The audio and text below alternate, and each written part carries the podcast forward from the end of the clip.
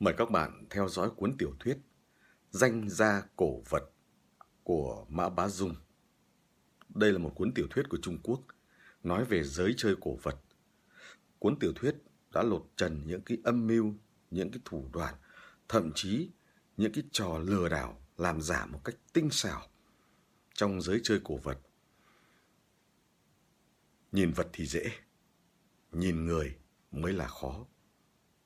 Hy vọng cuốn tiểu thuyết sẽ đáp ứng được sự tò mò của quý vị khi quan tâm đến vấn đề này.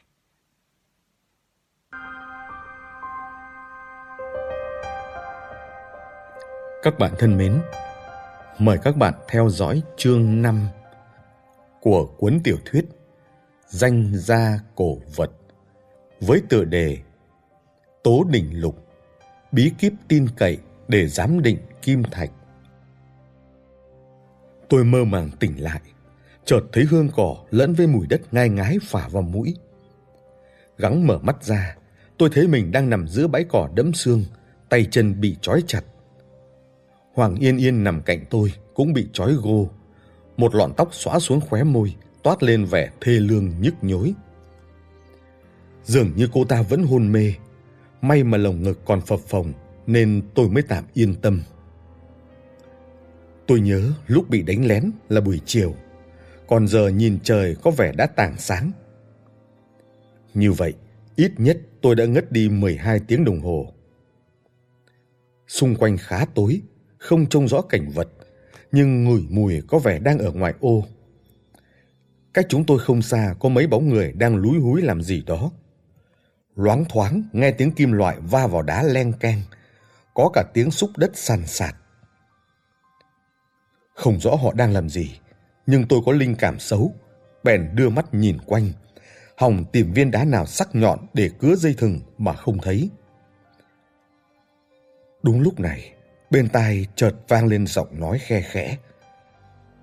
Chết chưa đây? Tôi khó nhọc quay đầu sang, bắt gặp đôi mắt đầy cảnh giác của Hoàng Yên Yên. Cắn đứt dây thừng hộ tôi với. Cô ta bảo. Người bình thường tỉnh dậy thấy mình rơi vào cảnh này, phản ứng đầu tiên hẳn là kinh hoàng. Vậy mà Hoàng Yên Yên ngay câu đầu tiên đã nghĩ cách thoát thân. Đúng là can đảm. Tôi phải phục sát đất. Kẻ trói chúng tôi lại cực kỳ khéo, không thắt nút sau lưng mà thắt ngay trước bụng. Như vậy, người bị trói quặt tay ra sau sẽ không thể với tới trước để cởi nút. Muốn cởi nút, chỉ có cách nhờ người còn lại dùng miệng tháo hộ. Tôi lưỡng lự giây lát rồi chậm chạp nhích người tới trước Hoàng Yên Yên. Thân hình cô nàng vốn đã đẹp sẵn, giờ lại bị trói gô, bộ ngực đầy đặn nổi hẳn lên. Chỉ cần gục quặc đầu hơi mạnh sẽ chạm vào bầu ngực cao vút, khiến tôi không khỏi cứng người lại vì căng thẳng. Hoàng Yên Yên bực bội, hừ một tiếng, hơi ưỡn người ra. Tức thì mặt tôi lún vào một vùng mềm mại. Cảm giác đầy đặn êm ái, mùi thơm dịu dịu cùng độ đàn hồi nây nảy khiến đầu tôi nổ tung. Anh còn định đợi đến bao giờ đây? Giọng lạnh lùng của Hoàng Yên Yên khiến tôi sực tỉnh. Tôi nước nước bọt, tiếp tục ngọ nguậy người, ghé môi lướt dọc bụng cô nàng xuống đến nút thắt. Tôi há miệng, cắn lên một đầu dây thừng, dùng cả lưỡi lẫn răng vừa nhay vừa lửa bất chấp mùi hôi rình từ sợi dây thừng sộc lên. Có điều nút thắt quá cứng, tôi nhay mãi mới hơi lỏng ra. Đám người đang đào sới đằng kia có thể quay lại bất cứ lúc nào. Ánh mắt Hoàng Yên Yên đầy sốt ruột. Tôi bèn ngẩng đầu, dướn người lên, áp bụng vào mặt cô ta. Anh làm gì đấy hả? Hoàng Yên Yên vừa hoảng vừa tức. Xuyến đồng trong túi tôi. Tôi vẫn luôn đem theo chiếc xuyến đồng của cô ta. Dù sao, nó cũng là kim loại, cạnh sắc, cứa thường dễ hơn dùng răng. Hoàng Yên Yên hiểu ngay, khéo léo dùng miệng lôi chiếc xuyến đồng ra khỏi túi tôi, rồi truyền sang. Trong lúc truyền miệng, hai chúng tôi đều hết sức cẩn thận, chỉ sợ chạm phải môi nhau. Có công cụ, việc tháo dây dễ hẳn đi. Tôi cứa mười mấy phút thì đứt một sợi. Hoàng Yên Yên rùn hai tay vùng ra rồi lồm cồm bỏ dậy. Còn chưa kịp cởi trói cho tôi thì đám người đằng kia đã phát hiện ra la lớn. Đại ca, bọn nó đình chuôn kìa. Tức thì bảy tám tên từ xa ập đến vây lấy chúng tôi. Tôi than thầm trong bụng, dục Hoàng Yên Yên chạy trước. Nhưng cô ta lắc đầu vùng đứng lên thủ thế phòng ngự. Mấy kẻ kia thấy Hoàng Yên Yên định liều mạng chống lại, cũng không dám xông vào. Trong số chúng có vài tên mặt mũi sưng vèo rách toạc. Có lẽ từng ăn đòn của cô ta lúc trước nên hết sức kiêng rè. Trịnh Trọng cũng nằm trong số đó, cặp mắt dán chặt vào Hoàng Yên Yên. Đôi bên gườm nhau dây lát, chợt một kẻ chậm rãi bước vào vòng vây. Người này là một gã trung niên da ngăm đen, mặt vuông, chán cao, cặp mắt trợn tròn như sắp lồi ra khỏi hốc mắt. Y ngây ngang đứng đó, tựa một chiếc đỉnh vuông, tay lầm lầm tước đồng chạm rồng. À, hóa ra là cô cả họ Hoàng. Ăn mấy gậy mà vẫn khỏe quá nhỉ? Hoàng Yên Yên gằn giọng. Trịnh Quốc Cử, đổ khốn kiếp. Bấy giờ tôi mới vỡ lẽ, hóa ra đây chính là tên Trịnh Quốc Cử trong truyền thuyết. Có lẽ chính y đã ra lệnh cho Trịnh Trọng phái người bám theo đánh lén chúng tôi rồi trói lại đem đến đây. Những kẻ này đấu khẩu không lại, bèn giở trò đánh người. Đúng là tàn độc. Trịnh Quốc Cử nghe vậy liền đảo mắt. Dành con, mày tự kiếm chuyện, lấy hàng thật ra phá tiệm tao trước, trách gì tao? Tôi trợn mắt kinh ngạc. Lẽ nào trước tước này không phải do nhà họ Hoàng làm ra? Sao Trịnh Quốc Cừ lại nói là hàng thật? Nhìn sang Hoàng Yên Yên, thấy cô ta không hề có ý phủ nhận. Lòng tôi bỗng nặng trĩu. Giờ chúng tôi đã là cá nằm trên thớt, nên Trịnh Quốc Cừ cũng chẳng cần nóng vội. Thông thả vừa bước vừa nói. Hôm nay khách quý đến đúng lúc mở hàng. Chi bằng vào nhà ngồi chơi. Dứt lời hắn trỏ tay. Dưới ánh bình minh lờ mờ, tôi trông thấy đằng xa có ngôi mộ cổ.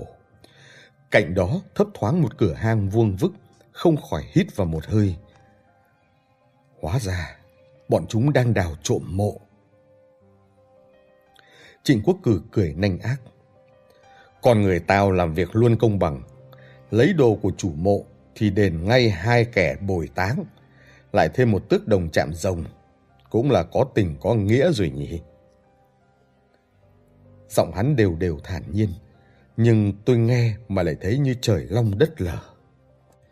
Tên này quả nhiên tàn nhẫn. Trước là đào hố đánh cắp đồ cổ trong mộ. Sau lại ném hai chúng tôi xuống chôn sống, coi như xóa sạch dấu vết. Một mũi tên trúng hai con chim. Nơi này trước chẳng có làng, sau không thấy quán. Dù dược bất nhiên báo cảnh sát, cũng chưa chắc lần ra. Tôi gượng gạo ngẩng lên cười. Đừng bốc phét. Nếu chén đồng là thật, mày lại chịu đem chôn đấy. Trịnh Quốc Cử đáp. Ông đây tham, chứ không ngu. Biết cái gì sơ múi được, cái gì không được đụng đến. Giữ lại món hàng xịn này kiểu gì cũng bỏng tay. Chỉ bằng chôn theo chúng mày. Nói đoạn, y vẫy tay ra hiệu cho đám tay chân hành động. Trịnh Trọng đề nghị. Đại ca, đằng nào cũng phải quăng xuống hố. Chỉ bằng để các anh em tranh thủ sơ múi con nhỏ này tí khỏi phí của rời. Hoàng Yên Yên hai lần làm trịnh trọng bẽ mặt trước bản dân thiên hạ, nên hắn thù cô ta thấu xương. Cả đám người tức thì đổ dồn mắt vào Hoàng Yên Yên, dâm đãng xăm soi từ trên xuống dưới. Chẳng cần nói cũng biết đang nghĩ gì. Trịnh Quốc Cử nghiêng đầu nghĩ ngợi rồi búng tay tanh tách. Sắp sáng rồi, để người ta bắt gặp lại dày ra. Chúng mày nhanh nhanh lên đấy. Mấy tên kia mừng húm, vội sắn tay áo, lăm lăm quốc thuồng gậy gộc nhào vào Hoàng Yên Yên. Hoàng Yên Yên giận điên người, vung nắm đấm hạ ngay một tên. Tiếc rằng ít chẳng địch nổi nhiều, chẳng mấy chốc đã rơi vào thế yếu. Trịnh Quốc Cử xả bước tới trước mặt, trà dày vào đầu tôi. Ái trà cái xuyến đó đây à? Chắc mày là người yêu của con danh Hoàng Yên Yên phòng. Hóa ra y cũng biết sự tích ấy của nhà họ Hoàng. Tôi nhả xuyến đồng ra, nghiến răng đáp. Sao mày không thử nghĩ xem, chúng tao đặt cược lớn thế để đấu mày làm gì? Xong trịnh quốc cử danh ma không hề mắc bẫy. Tao cần đếch gì biết. Tao không cho là vậy đâu. Cả đầu Phật Ngọc mày cũng không hứng thú. Trịnh quốc cử khựng lại, ngồi thụp xuống. Cặp mắt chố như càng lồi hơn. Y ngoắc tay bảo tôi nói lại lần nữa. Tôi quay đầu nhìn sang phía đối diện. Trịnh Quốc Cử hiểu ý, vội quát bảo đám tay chân tạm thời dừng lại. Tấm gương đồng hải thú bồ đào ông tôi để lại cho phó quý rất có thể ẩn chứa tin tức quan trọng về đầu Phật ở Minh Đường Võ Tắc Thiên. Phó quý không biết bí mật bên trong, nhưng kẻ am hiểu đồ cổ thoạt nghe là hiểu ngay. Trịnh Quốc Cử là tay lão luyện trong nghề giám định. Y mua lại tấm gương đó chưa chừng đã tìm ra bí mật rồi. Thậm chí có thể ủ mưu từ trước mới mua. Tôi liều mạng cược rằng y cũng biết chuyện về đầu Phật. Giờ nhìn phản ứng của y, tôi biết mình đã cược đúng. Trịnh Quốc Cử cởi trói chân rồi tóm lấy hai vai tôi, nhấc bổng thân hình sấp xỉ năm chục cân của tôi lên như xách một con gà, lôi đến cạnh cửa hầm. Cửa hầm khá vuông vắn, trông như cửa cống thoát nước, thông thẳng xuống lòng đất. Thoạt nhìn đã biết do dân trong nghề đào. Tôi đứng trông chênh bên miệng hầm, hoàn toàn nhờ Trịnh Quốc Cử giữ vai. Chỉ cần y đẩy nhẹ, tôi sẽ lăn lông lốc xuống dưới. Trịnh Quốc Cử lạnh lùng ra lệnh. Nói đi, mày thả cô ấy ra trước đã. Y nhành miệng cười. Vợ mày sắp thành vợ thằng khác rồi, còn co kè mà cả nỗi gì. Cách đó không xa, Hoàng Yên Yên đang thở hồng hộc, bị cả đám người vây vào giữa. Tuy cô hạ gục được mấy tên, nhưng cũng không sao địch nổi bảy tám gã trai tráng lầm lầm vũ khí. Mái tóc cô xõa tung, áo rách toạc một mảnh, phơi ra cần cổ trắng ngần. Tôi hít sâu một hơi,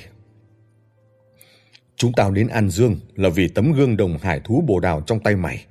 Nó ẩn giấu thông tin quan trọng về đầu Phật Ngọc ở Minh Đường Võ Tắc Thiên. Trịnh Quốc Cử thoáng ngạc nhiên, song vẫn lắc đầu. Nghe hay đấy, nhưng chưa đủ. Đầu Phật hiện đang trong tay người Nhật. Họ muốn trả lại cho nước ta, nhưng...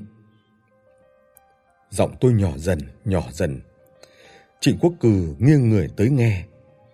Thân hình hơi trao đảo. Đột nhiên, tôi dẫy mạnh, húc thẳng vào y. Trịnh Quốc Cư phản ứng cực nhanh, đẩy ngay tay ra, toan xô tôi xuống đường hầm. Tôi há miệng cắn ngay lấy cổ áo y, hai chân bất giác dùng chiêu chó cỏ ăn phân Hoàng Yên Yên dậy ở Thiên Tân, vấp một cái. Trịnh Quốc Cử tức thì lảo đảo, bị tôi kéo xuống theo. Hầm này đào thẳng tuột xuống dưới, chỉ hơi chênh chếch. Tôi co hai tay trụm chân, chân trụm vào đầu, rơi thẳng xuống đáy. Lưng tôi đập mạnh vào nền đất đau điếng, mắt tóe hoa cả hoa cải, đầu cũng ong lên vì chấn động. Trịnh Quốc Cử nằm nghiêng bên cạnh, bất động, hình như đã ngất lịm. Đường hầm không sâu lắm, chỉ khoảng 4-5 mét. Nhìn lên vẫn thấy được ánh sáng từ cửa hầm. Tôi lần mò một hồi, phát hiện dưới đáy không phải đất mà là gạch xanh. Mé bên còn một ngách hẹp chích xuống dưới, âm u dần dần. Có lẽ chúng tôi đang đứng trên nóc mộ. Bọn chúng đào đến đây, xác định được vị trí mộ rồi, tụt xuống ngách hẹp kia để tìm lối vào. Thình lình tôi chạm phải thứ gì cưng cứng, lạnh toát. Nhặt lên xem thì giật bắn mình nhận ra là nửa cái đầu lâu nửa hốc mắt đen ngòm hướng thẳng vào tôi. Tôi vội cung kính đặt xuống, chắp tay vái mấy vái thầm khấn. Xin lỗi, xin lỗi, còn sơ ý thôi ạ, không cố tình quấy rầy giấc ngủ của cụ đâu. Đúng lúc này, ở phía trên có mấy cái đầu ló vào, rồi một tên hoảng hốt gọi với xuống. Đại ca ở dưới đấy à? Tôi đành giọng quát. Đại ca chúng mày ngất mẹ nó rồi, đang nằm chết giấc kia kìa. Muốn cứu nó thì phải nghe lời ông, mau đưa cô gái kia lại đây. Trên cửa hầm im lặng giây lát, sau đó vang lên giọng Hoàng Yên Yên, vẫn lạnh như băng. Còn sống cơ à? Thấy cô ta bình yên vô sự, tôi hét vọng lên. Cô đi trước đi, nếu chúng nó cản lại thì cứ la lên, tôi sẽ bẻ cổ Trịnh Quốc Cừ ngay. Câu này nói với Hoàng Yên Yên, đồng thời cũng nói cho đám kia nghe. Tôi tuy không phải quân hung ác, nhưng cũng chẳng phải hạng tử tế gì. Thời cách mạng văn hóa từng đánh nhau không ít, thủ sẵn gạch trong cặp như cơm bữa. Còn anh thì sao? Hoàng Yên Yên hỏi. Cô đi thì tôi chín chết một sống, cô không đi thì chết cả nút. Hoàng Yên Yên tính tình quyết đoán, chẳng buồn kéo nài nửa câu, chỉ ném một vật xuống. Tôi bắt lấy xem thử, hóa ra lại là chiếc xuyến đồng nọ. Vừa rồi tôi cứa dây thừng xong, nhổ xuống đất, giờ cô ta ném trả. Giữ lấy, cố cầm cự. Hoàng Yên Yên dặn. Dứt lời cô ta biến mất khỏi miệng hầm. Tôi siết chặt chiếc xuyến trong tay, lòng xốn sang muôn mối. Đúng lúc này phía trên lại nghe tiếng cãi vã ầm ĩ. Tôi bèn quát lớn. Chúng mày còn làm khó cô ấy, tao bóp chết trịnh quốc cử bây giờ. Tiếng náo động phía trên im bặt. Lát sau trịnh trọng thò đầu vào vẻ căm tức. À kia cút rồi, mày thả đại ca ra mau. Tôi ngẩng đầu la lớn. Chúng mày thả dây thừng xuống rồi cút ra xa. Trịnh trọng mặc cả. Nhớ mày siết chết đại ca bọn tao thì sao? Tôi đành giọng. Thằng ngu, ông còn đang ở dưới này, siết chết nó để làm đeo rồi. Trịnh trọng vỗ đầu rồi ngoái lại gọi người lấy dây đến. Chẳng mấy chốc, một sợi dây thừng to đung đưa buông xuống. Tôi giật giật mấy cái, thấy đầu kia đã được buộc chắc, bèn đá đá vào người Trịnh Quốc Cử. Đóng kịch đủ rồi đấy. Trịnh Quốc Cử vốn đang ngất lịm, thình lình mở bừng mắt, đảo quanh mấy vòng rồi nhe hàm răng vàng khè. Thằng ôn này gớm nhỉ. Bất đắc dĩ thôi, tôi phải tách Hoàng Yên Yên ra. Tôi nhắm mắt đáp. Thực ra từ lúc đến An Dương, tôi đã nghi ngờ Hoàng Yên Yên. Muốn xử lý Trịnh Quốc Cử thiếu gì biện pháp mềm dẻo. Vậy mà cô ta cứ khăng khăng đòi đấu khẩu, lôi cả tước đồng chạm rồng ra, thậm chí đặt cược mạng mình, có phần quá cực đoan. Việc không bình thường ắt có khuất tất, nên tôi rất để tâm chú ý. Tới khi nghe Trịnh Quốc Cử nói tước đồng chạm rồng kia là đồ thật, tôi sực nhận ra sự việc không đơn giản chút nào. Nếu là thật, có nghĩa nó là văn vật hàng đầu quốc gia. Vậy mà nhà họ Hoàng dám lấy quốc bảo ở bảo tàng tư nhân ra đối phó với Trịnh Quốc Cử, lại giấu tôi và Dược Bất Nhiên. ắt định mưu đồ gì đó. Huống hồ bọn họ và Trịnh Quốc Cử đã đối đầu nhau bao năm nay. Sao lại đợi tới khi chúng tôi tới An Dương điều tra về đầu Phật mới ra tay? Những điều này chứng tỏ Trịnh Quốc Cử ắt có quan hệ mật thiết với đầu Phật hoặc ông nội tôi. Bởi vậy, tôi phải tìm cách tách Hoàng Yên Yên ra, hành động độc lập. Nhưng bấy giờ tôi đang bị trói chặt, chạy không nổi. Chỉ có duy nhất một con đường là đánh cược. Tôi cược rằng Trịnh Quốc Cử biết đầu đuôi câu chuyện về đầu Phật Ngọc, thậm chí biết cả ông tôi. Thế nên tôi cố ý nhắc tới đầu Phật Ngọc. Quả nhiên Trịnh Quốc Cử hứng thú, bèn kéo tôi đến bên cửa hầm. Tôi lén thì thầm với y. Tôi là hứa nguyện, cháu nội hứa nhất thành. Xuống dưới hầm rồi nói.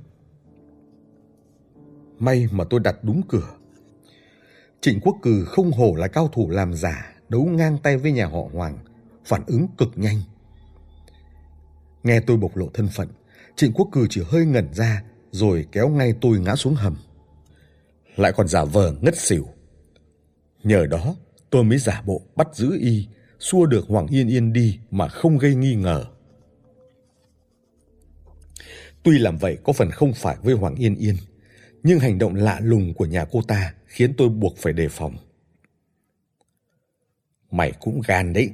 Nếu tao không biết chuyện đầu Phật hoặc chưa bao giờ nghe tên Hứa Nhất Thành, hai chúng mày đã bị chôn sống rồi. Trịnh Quốc Cử nói. Đã đến nước này, tôi đành liều đánh cược thôi. Dứt lời, tôi khoanh chân ngồi ngay xuống, lưng dán vào vách động, vẻ mặt đanh lại.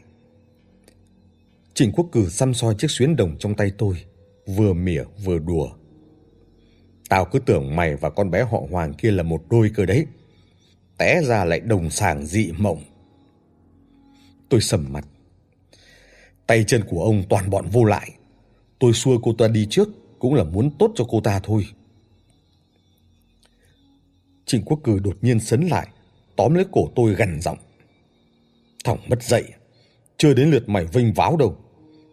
Tao phối hợp đóng kịch với mày, chẳng qua là vì mày còn có ích chứ không phải tao không dám động vào mày, nghe chưa? Bàn tay y cứng như gọng kìm, bóp tôi nghẹt thở. Tới khi tôi sắp đứt hơi mà chết, Trịnh Quốc Cử mới buông ra để tôi phủ phục xuống đất, ôm cổ ho sặc sụa. Một lúc sau mới hít thở được bình thường. Y ngước lên cửa hầm rồi ngồi xuống đất. À cút rồi, kịch cũng hạ màn rồi. Mày thử kể đầu đuôi xem nào, kể cho rành mạch, đừng để ông cáu đấy. Bằng không... Y liếc vào đường ngách thông đến hầm mộ, đe dọa. Tuy là quan quách thời Hán, nhưng bên trong vẫn còn rộng đấy. Tôi hiểu, nếu mình quanh co giấu giếm, e rằng chẳng bao giờ lên trên được nữa. Nên thành thật kể hết, từ thân thế đến hàng loạt sự việc nảy sinh gần đây xung quanh đầu Phật Ngọc. Nghe xong, Trịnh Quốc Cử nheo mắt thích thú nói. Sao mày dám chắc tao đáng tin hơn người họ Hoàng? Tôi nhớn mắt. Vì trịnh trọng. Trịnh trọng ư? Phải. Cách giám định đồ đồng của hắn rất giống phương pháp gia truyền nhà tôi. Đây là kỹ thuật bí truyền. Vậy mà hắn lại biết. Chứng tỏ các người có liên quan tới bạch môn. Trịnh Quốc Cử phá lên cười ha hà như vừa nghe thấy chuyện gì vui lắm, rồi thình lình nghiêm mặt. Mày đoán đúng một điểm, nhưng cũng sai một điểm. Phải, hứa nhất thành có quan hệ với nhà tao. Tao cũng biết láng máng chuyện của ông ta. Tấm gương kia cũng ở trong tay tao. Nhưng tao chẳng thích thú gì mấy chuyện cũ dích Ý. Nếu mày không đưa ra được cái giá hấp dẫn, thì cũng đừng hỏng thoát chết. Tôi có thứ này, ông sẽ không từ chối đâu. Gì? Tố đỉnh lục. Tôi bình thản thốt ra ba chữ. Cặp mắt lồi của Trịnh Quốc Cử sáng lên, y siết chặt vai tôi. Nói vậy là mày đang giữ nó à? Tôi gật đầu. Tố đỉnh lục là bí kíp giám định đồ kim thạch uy tín hạng nhất, kết tinh tâm huyết bao đời của Bạch Môn. Giang hồ đồn rằng có cuốn sách này trong tay thì chẳng ngại gì đồ kim thạch nữa. Trịnh Quốc Cử chuyên làm giả đồ đồng, có được cuốn sách này cũng như lính tráng có bản đồ tác chiến là báu vật hiếm có. Bởi thế, Trịnh Quốc Cử lập tức chìa tay ra bắt tay tôi, xem như đồng ý. Kẻ này quả là vừa tham lam, vừa tỉnh táo. Nếu thấy lợi ích sờ sờ, y sẽ nắm chặt không buông. Xong hễ phải mạo hiểm, y lập tức buông bỏ liền. Đến vật quý như tước chạm rồng, y cũng bỏ được ngay, không mảy may do dự thật đáng sợ. Vừa bắt tay xong, tôi đã sinh lòng hối hận, chẳng biết mình có điều khiển nổi kẻ nguy hiểm thế này không. Trước khi lên, tôi còn một chuyện nữa. Tôi đột ngột nói. Trịnh Quốc Cử nhíu mày. Hoàng Yên Yên sắp quay lại rồi đấy, không còn nhiều thời gian đâu. Tôi nhẹ nhàng bưng đầu lâu dưới đất lên.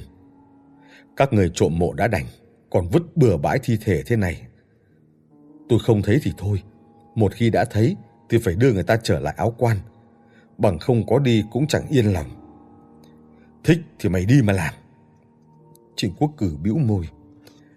Bọn chúng toàn những kẻ vô pháp vô thiên, xưa nay nào biết sợ quỷ thần. Tôi bưng đầu lâu khom lưng tụt xuống ngách. Đám người Trịnh Quốc Cử từng vào hầm mộ rồi, nên tôi tìm thấy cửa vào rất nhanh. Cửa mộ mở hé, bên trong tối om toát lên vẻ tiêu điều suy tàn nghìn năm. Tôi chìa tay ra, định sờ vào quan quách, bỗng thấy một bàn tay xương sầu lạnh ngắt, lặng lẽ đặt lên mu bàn tay mình. Hơi lạnh tức thì sộc thẳng từ xương cụt lên tận đỉnh đầu. Tôi cứng đơ người, không dám động đậy. Lát sau thấy xung quanh không có động tĩnh gì, mới run run giờ thử. Phát hiện gác lên tay mình là nửa cẳng tay nối liền với bàn tay. Bọn trịnh quốc cử đúng là thất đức, lôi cả hải cốt ra quăng vung bỏ vãi. Nửa cánh tay này mắc bên ngoài áo quan mở toang. Trong lúc tôi cùa quạng, vô tình lại áp ngay phải. Tôi bèn cầm nó lên, đặt vào quan tài cùng đầu lâu. Chợt thấy hơi choáng váng, suýt nữa thì đâm đầu ngã luôn vào áo quan. Trong hầm mộ ngột ngạt bí bức, ở lâu dễ chóng mặt. Giữa lúc mơ màng, tôi chợt cảm thấy khung cảnh này quen quen. Hồi nhỏ, tôi và đám bạn hay chui xuống miệng cống thoát nước bỏ hoang gần nhà chơi. Có lần chúng tôi mới tụt xuống nửa chừng thì ngửi thấy mùi hôi thối nồng nặc. Vội quẹt diêm lên xem thử, thấy một cái xác thối giữa lù lù ngay đằng trước. Cả lũ bèn bỏ chạy tán loạn. Tôi cuống cuồng chạy trong lòng cống, cứ cảm giác cái xác đang đuổi theo ngay sau lưng, kinh hoàng gào lên gọi bố mẹ. Khó khăn lắm mới chạy đến cửa cống, thì bố mẹ tôi và mấy cô bác ở trong khu cũng ập đến. Tôi nhào vào lòng người nhà khóc nức nở. Bấy giờ mới vững dạ. Nước mắt bỗng dưng chảy dài. Tôi chợt nhận ra mấy năm nay mình cô độc biết chừng nào. Có lẽ tôi truy tìm sự thật về ông nội không phải vì vụ án đầu Phật mà chỉ muốn biết thêm về những người thân của mình. Ông ơi, bố mẹ ơi! Tôi đứng trong bóng tối, chống tay lên cụ áo quan niên đại nghìn năm, lẩm bẩm gọi. Chỉ mong được như lúc nhỏ, chạy ra khỏi chỗ tối sẽ thấy họ đứng đợi đằng kia. Lầu nước mắt bỏ ra, Trịnh Quốc Cử đã đợi đến suốt cả ruột. Y và tôi bám dây thừng leo lên. Bọn Trịnh Trọng xô tới định tẩn tôi, nhưng bị Trịnh Quốc Cử ngăn lại. Y chỉ huy đám tay chân xóa sạch dấu vết xung quanh mộ, rồi nhảy lên chiếc xe tải nhỏ gần đó, đi thẳng. Thấy chúng khiêng lên xe một chiếc túi, tôi đoán bên trong hẳn là minh khí.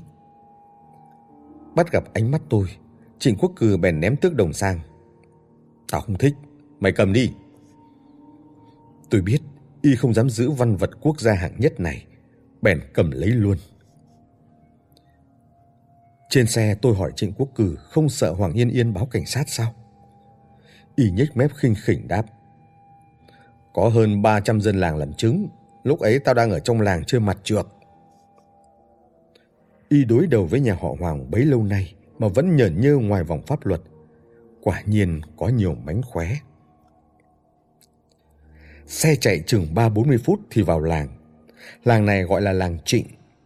Nhìn từ xa như một làng quê bình thường ở vùng Hà Nam. Trong làng phần lớn là nhà ngói. Con đường trải nhựa quanh co chạy vắt ngang làng. Chẳng biết có phải nhờ phúc ông chủ Trịnh làm hàng giả không?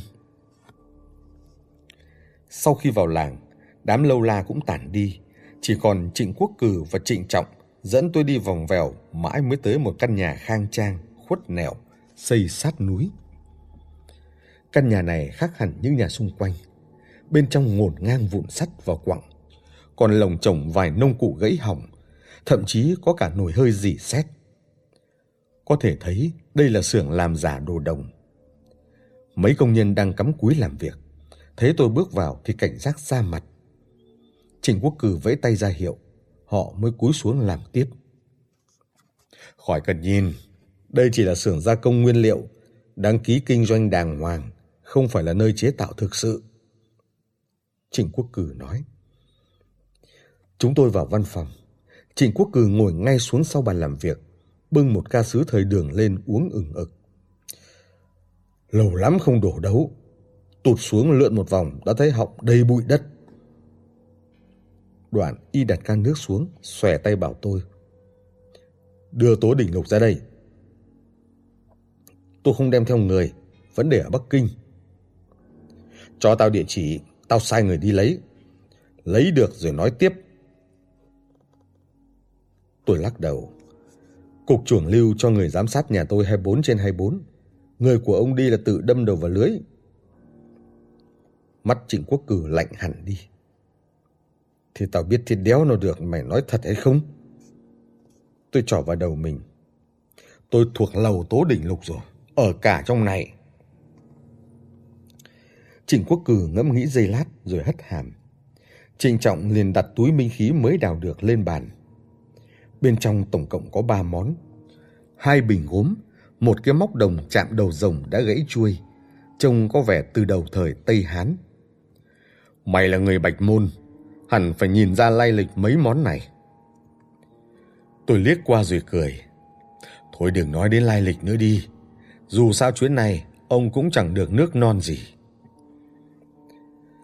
Trịnh Quốc Cử bị tôi nói trúng tim đen, hậm hực hừng một tiếng. Trịnh Trọng đứng bên tái mặt. Loại móc này thường được người xưa dùng để móc dây lưng. Theo lệ, chỉ quý tộc mới được dùng móc kim loại, nên móc đồng tượng trưng cho thân phận địa vị. Trong mộ huyệt của quý tộc có hẳn móc đồng bồi táng, vậy mà chúng chỉ lấy được hai bình gốm. Chứng tỏ trước đây ngôi mộ này đã bị trộm vét sạch đồ quý giá rồi. Tôi đoán ngay cả đường hầm kia cũng có từ trước. Bọn Trịnh Quốc Cử đến sau, chỉ lợi dụng đường hầm này tụt xuống kiếm chút sái mà thôi. Bị tôi vạch trần, Trịnh Quốc Cử cũng chẳng còn bụng dạ nào gặng hỏi nữa. Y sai trịnh trọng lấy một sấp giấy, trên đầu in mấy chữ đỏ rực. Xưởng gia công máy móc nông cụ làng trịnh. Một cây bút máy và một lọ mực. Mày chép tố đỉnh lục ra đây.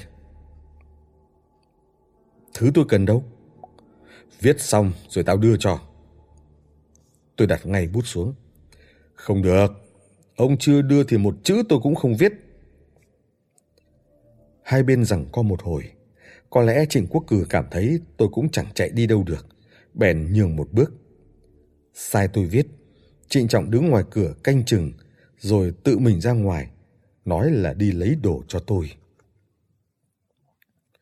Chỉ còn một mình trong văn phòng, tôi trải giấy ra, viết nắn nót từng nét. Tuy Tố Đỉnh Lục là tài liệu quý của Bạch Môn, nhưng tôi không định giữ nó cho riêng mình. Kỹ thuật giám định ngày một tiến bộ, phương pháp làm giả cũng không ngừng cải tiến. Dẫu Tố Đỉnh Lục có chép vài mẹo hay, nhưng sớm muộn gì cũng lỗi thời. Lúc này còn câu nệ bí mật gì nữa, lạc hậu quá. Tôi chỉ lo Trịnh Quốc Cử học được những điều này sẽ làm ra nhiều hàng giả hơn nữa, đi ngược lại nguyên tắc không làm giả của tôi. Bởi thế tôi không viết hẳn ra, mà chỉ chép lại nội dung đã mã hóa. Nếu tôi không đưa chìa khóa giải mã, Trịnh Quốc Cử cũng sẽ như nhà họ Hoàng, có mà không đọc được. Nghĩ đến đây, ngòi bút thình lình khựng lại. Tôi sực nghĩ ra một chuyện. Hoàng môn đánh cắp tố đỉnh lục có thực là muốn chiếm đoạt bí kíp của Bạch môn không? Nghe Dược bất nhiên kể, từ khi Minh Nhãn Mai Hoa chuyển thành hội nghiên cứu giám định cổ vật Trung Hoa, các nhà đều có ý thức hợp tác với các cơ sở nghiên cứu khoa học như đại học hoặc viện nghiên cứu, liên tục phát triển các phương pháp giám định mới. Trong đó hai nhà Hoàng, Dược nhiệt tình nhất bởi kỹ thuật hiện đại vô cùng quan trọng trong việc giám định đồ đồng, đồ ngọc và đồ gốm. Tố đỉnh lục từ thời dân quốc, rốt cuộc có ý nghĩa thế nào với nhà họ Hoàng thì cũng khó nói. Trước mắt, tôi chỉ biết tổng cộng có ba cuốn sổ tay bìa da, góc bịt bạc. Một cuốn chép phương pháp giám định của Bạch Môn, một cuốn ở Nhật, nghe nói là ghi chép của chính Kido Yujo. Nội dung chưa rõ, còn cuốn thứ ba, theo lời phó quý, đã mất tâm sau khi ông tôi qua đời, chẳng biết viết về cái gì. Theo tôi đoán, hai cuốn sổ kia rất có khả năng ghi lại những việc xảy ra với Kido Yujo và ông tôi trong khoảng thời gian từ tháng 7 đến tháng 9 năm 1931.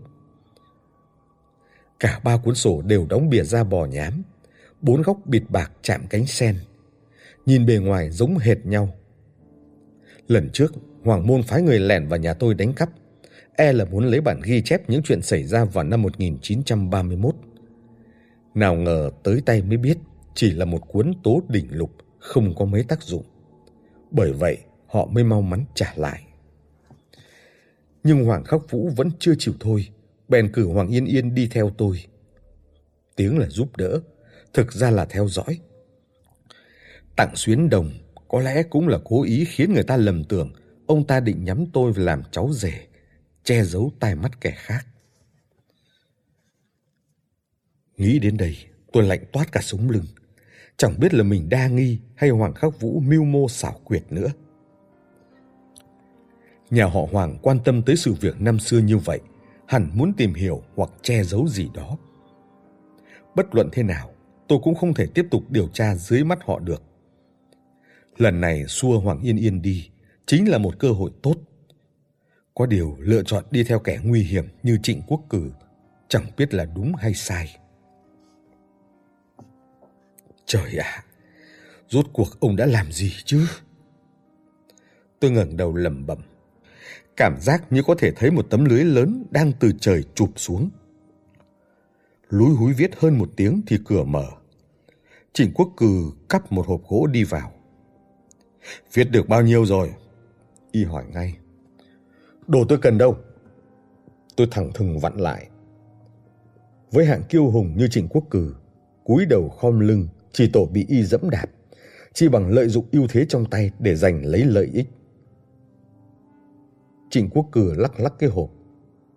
Ở trong này, mày viết xong tao đưa. Tôi phải xem trước đã.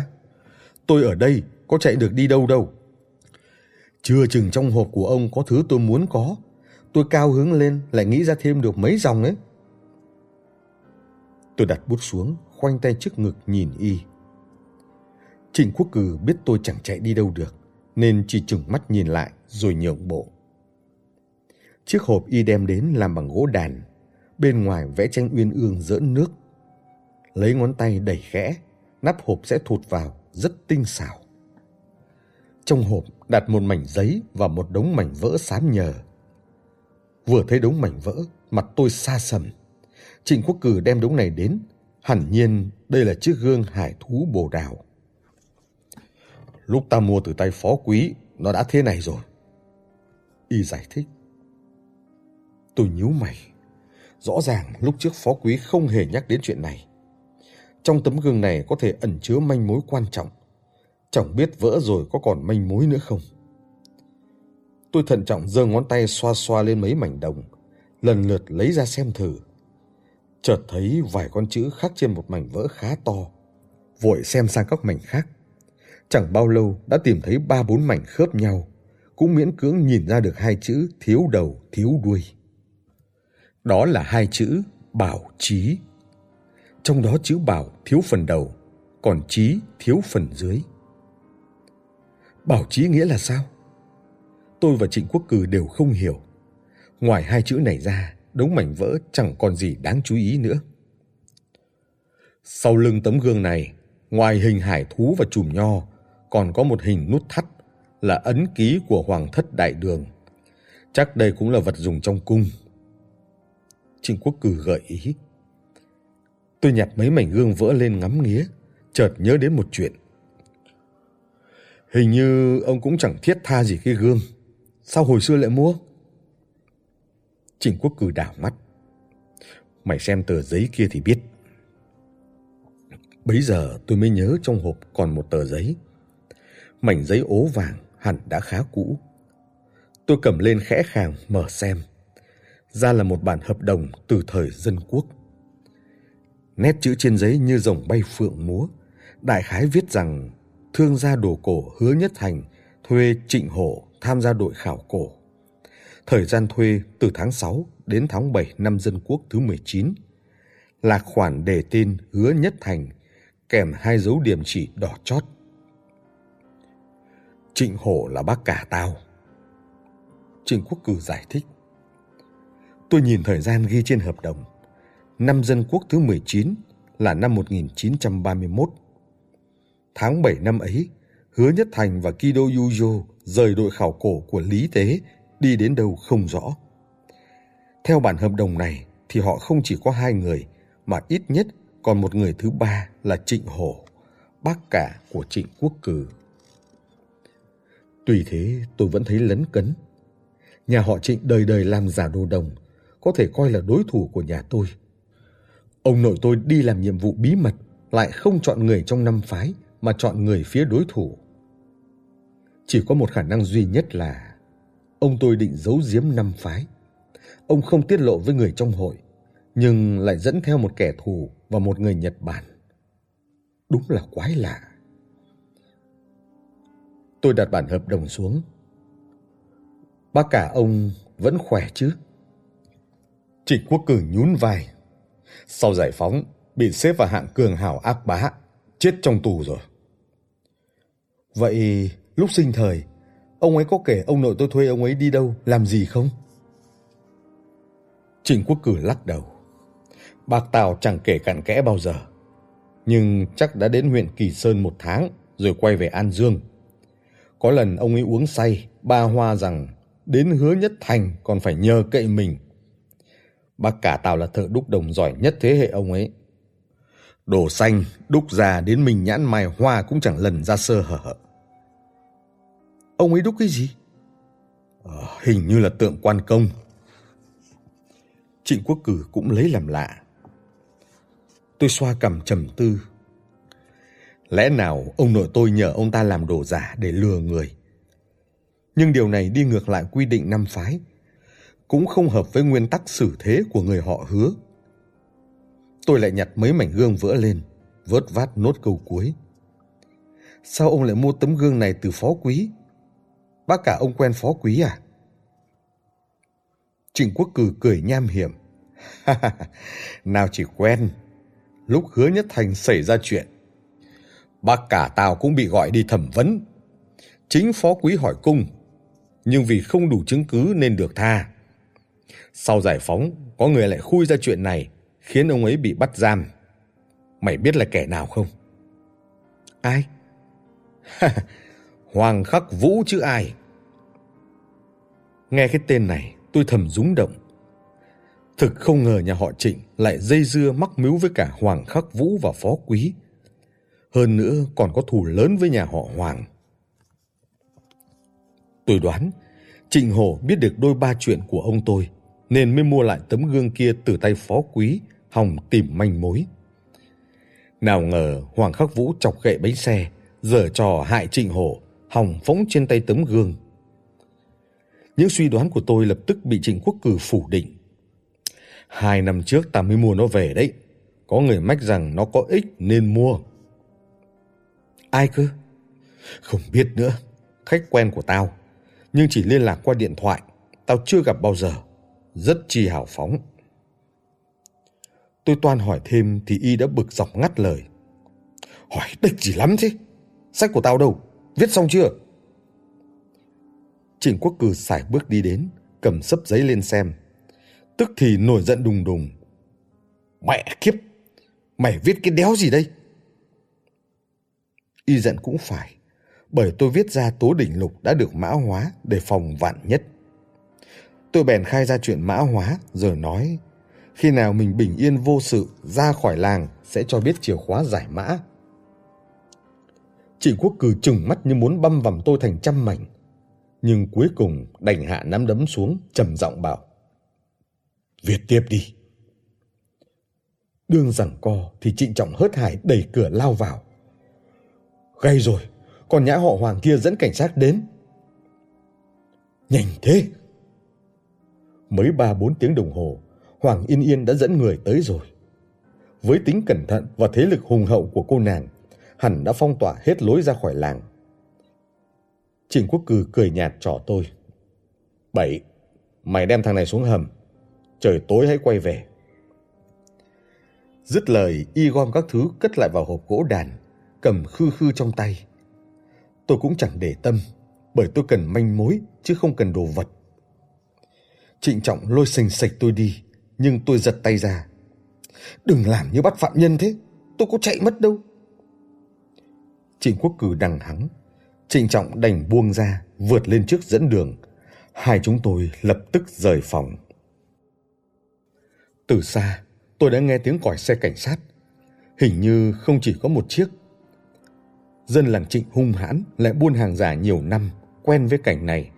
Kinh nghiệm luồn lách cũng rất phong phú.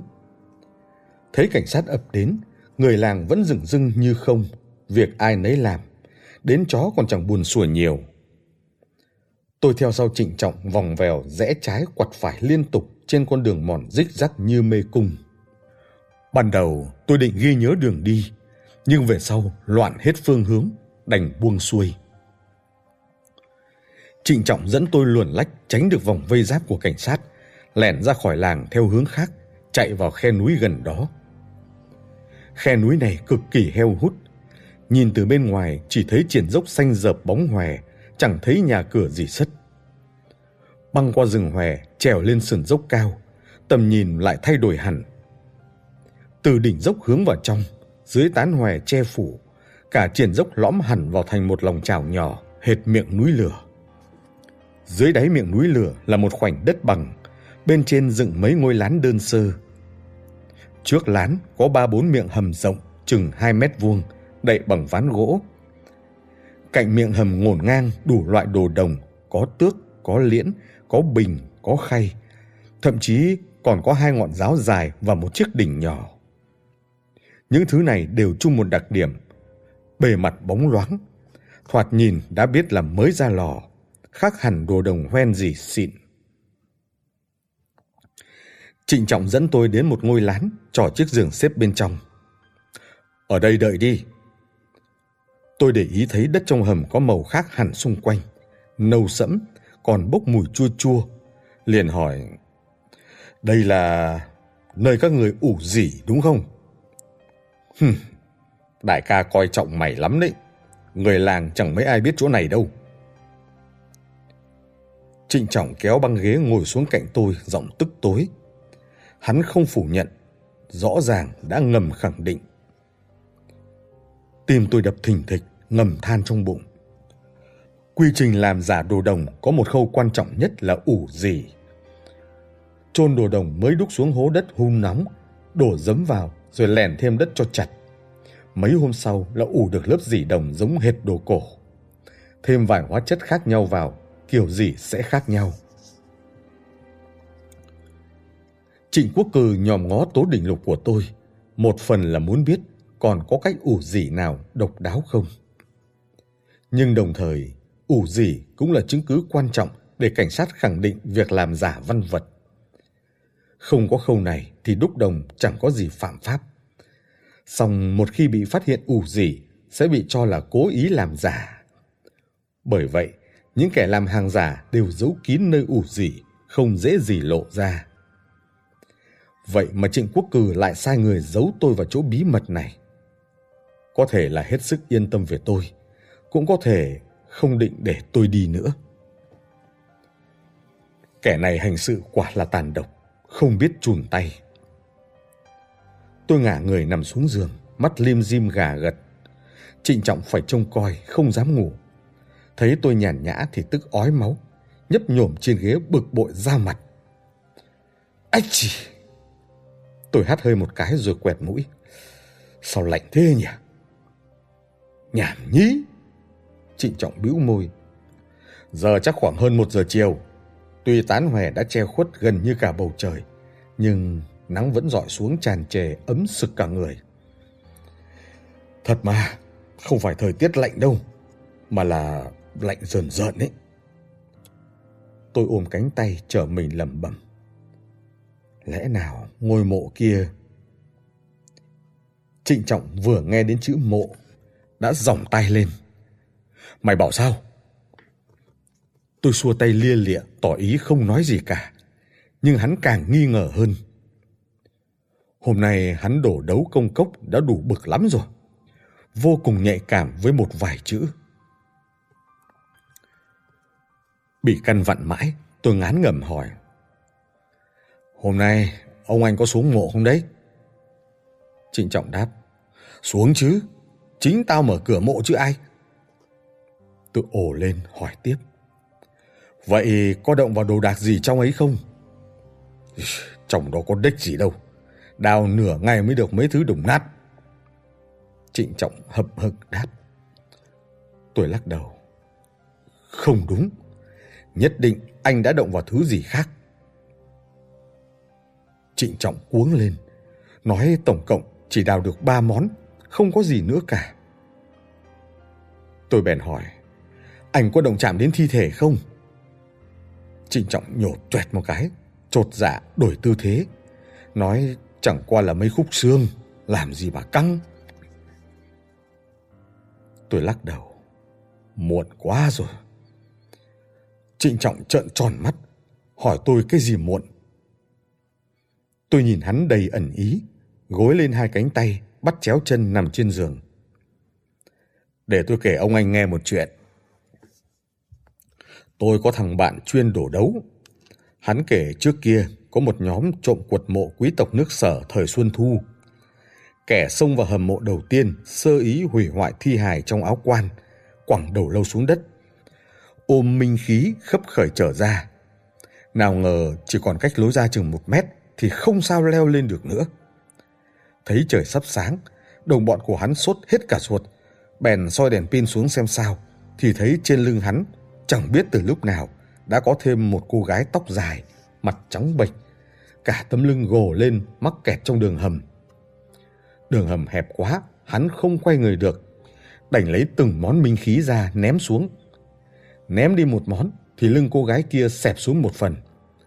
Ném hết minh khí, lưng cô ta mới thẳng thớn như người thường, áp chặt vào lưng kẻ kia. Hắn sợ đến hồn khí phách tán, cuống cuồng bò lên. Ai dè cô ta lại ghé tai thì thầm một câu. Nói gì cơ? Trịnh Trọng nghe đến mê mẩn. Trả hết minh khí rồi, giờ tính sổ sang vụ thi thể ta. Trịnh Trọng mặt mày sám ngoét, đứng ngồi không yên, thậm chí còn ngoái lại nhìn sau lưng. Lạnh à? Trịnh Trọng bất đắc dĩ gật gật đầu. Để tôi giải thích ông anh vì sao lại lạnh. Hễ xuống mộ, ắt sẽ dính phải những thứ bẩn thỉu. Lỡ chọc giận chủ mộ thì càng gay go hơn, giống như tên trộm mộ kia vậy. May mà từ trước đã có đường hầm đào sẵn nên không nguy hiểm mấy. Hiểm một nỗi là... Là cái gì? Trịnh Trọng cuống quýt hỏi. Chính là chỗ chúng ta đang ở. Tôi trỏ lên đỉnh đầu. Hòe là giống cây âm, có thể tích tụ âm khí, tạo ra âm trạch. Sườn núi này trồng đầy hòe, có thể nói mỗi gốc cây là một cỗ áo quan. Trên người hai ta có âm khí, lại bị nghìn cỗ quan tài vây quanh. Nơi này còn một cái hố lớn. Ông anh bảo là điểm gì? Phàm người chơi đồ cổ đều hơi mê tín. Đám đổ đấu trộm mộ càng mê tín hơn – gan to đến đâu thì trong tiềm thức vẫn hơi trần trợn. Trịnh Trọng là chủ một tiệm đồ cổ lớn, cũng không tránh khỏi trở ngại tâm lý ấy. Bị tôi liên tục dọa dẫm, mặt hắn tức thì trắng bệch. Đúng lúc này, một cơn gió nổi lên, rừng hòe sạc sào lay động. Tôi nửa cố tình, nửa vô ý liếc hố chôn đồ đồng cạnh lán lẩm bẩm. Chẳng biết cái hố này to chừng nào, có vừa hai cô áo quan không? Trịnh Trọng bật dậy khỏi ghế quát vào mặt tôi. Đừng có dọa bố mày. Tôi chậm rãi quay đi, nhưng lại hướng mắt ra sau lưng hắn, thong thả nói. Mấy tấm gỗ đậy miệng hố kia cũng là gỗ hòe, đúng không? Mặt trịnh trọng tái ngắt. Mấy hố ủ gì kiểu này bình thường không dùng đến đều lấy ván gỗ đậy lại, phòng nước mưa hoặc bụi bặm rơi xuống khiến hóa chất bên trong tạo ra phản ứng. Hố dùng càng lâu, chất hóa học tích tụ trong lòng đất càng nhiều, hiệu quả ủ dỉ càng cao. Thế nên đám làm giả đồ đồng có câu hố cũ như gừng già. Nơi này xung quanh trồng toàn hòe. Tôi đoán ván gỗ đậy miệng hố cũng lấy luôn tại chỗ. Gỗ hòe thường dùng đóng quan tài. Hố đào lại rộng, trên gỗ, dưới đất, lại thêm hồi sáng vừa trộm mộ, rất dễ khiến người ta liên tưởng bậy bạ. Tôi càng đẩy mạnh ám thị tâm lý, Trình Trọng càng hoảng sợ. Hắn đi lòng vòng trong lán, thấy càng sốt ruột tợn. Liên tục khạc nhổ rồi dậm chân đi thẳng đến cái hố to nhất. Cúi xuống, nhấc ván gỗ đậy lên. Tốt nhất là ông anh đừng mở ra. Tôi lạnh lùng nhắc. Ông sợ đếch gì mấy cái thứ mà mạnh ấy. Trịnh Trọng gầm lớn. Nghiến răng, dùng hai tay nhấc tấm ván gỗ lên, thò đầu xuống xem thử. Kể thì lâu, mà xảy ra thì chóng. Tôi tóm ngay lấy cơ hội, nhảy ra sau lưng hắn, đẩy mạnh. Trịnh Trọng không kịp đề phòng, ngã bịch xuống lòng hố. Thằng chó, mày làm đéo gì thế? Trịnh Trọng kinh hãi quát lớn. Hố này dùng để ủ dỉ cho đồ đồng cỡ vừa và cỡ đại, nên đào rất sâu, phải gần 2 mét.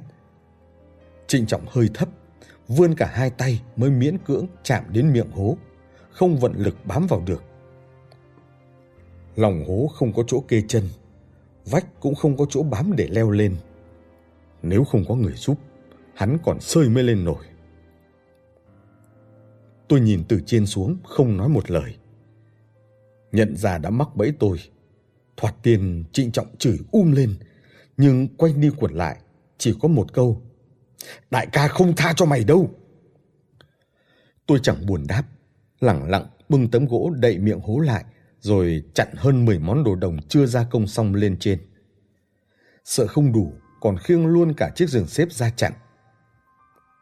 Thế này trừ phi trong làng có người đến cứu, bằng không hắn đừng hòng bỏ lên được. Xong xuôi đâu đấy, tôi phủi tay, phân biệt phương hướng, rồi ôm tước đồng chạm rồng đi thẳng. Bất luận là Hoàng Yên Yên hay Trịnh Quốc Cử, tôi đều không muốn dính líu quá sâu.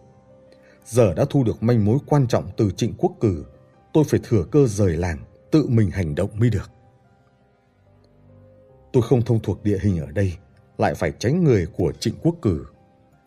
Né cảnh sát và Hoàng Yên Yên, nên không dám đi trên đường, đành lội ngang qua ruộng. Mấy lần đi nhầm vào vườn cây ăn quả nhà người ta, suýt bị chó cắn. Dù sao, hôm nay lịch vạn sự cũng nói là lợi cho xuất hành. Cảnh sát và Trịnh Quốc Cử còn mải chôn chân một chỗ rằng co với nhau. Tôi mò mẫm chạy, trước khi trời tối cũng đến được một ngôi làng nhỏ không biết tên. Hỏi han một hồi mới hay, nơi này nằm về phía tây bắc làng Trịnh. Cách chừng mười mấy dặm, cách An Dương hơn 40 cây số. Chắc giờ Trịnh Quốc Cử đã tìm ra Trịnh Trọng dưới hố, nên tôi không dám nán lại lâu. Thôn làng vùng này thường liên hệ chặt chẽ với nhau. Lỡ như chị nào, thím nào loe xoe lại đến tai Trịnh Quốc Cử. Tôi tìm một bác già, hứa cho 10 tệ, đi nhờ xe kéo lộc cộc quay về An Dương. Sau khi đến An Dương, tôi biếu ông ta 10 tệ. Trên người chỉ còn sót vài đồng lẻ và một chiếc tước đồng chạm rồng không mua bán đổi trác được, lại không thể quay về quán trọ. Tôi tìm một bút điện thoại công cộng gọi cho Dược bất nhiên. Từ lúc tôi xảy ra chuyện tới rồi, gã vẫn cầm di động. Alo. Giọng Dược bất nhiên đầy bực bội, hẳn là đang sốt ruột. Bất nhiên, tôi đây. Tiền sử, Nguyện à, ông...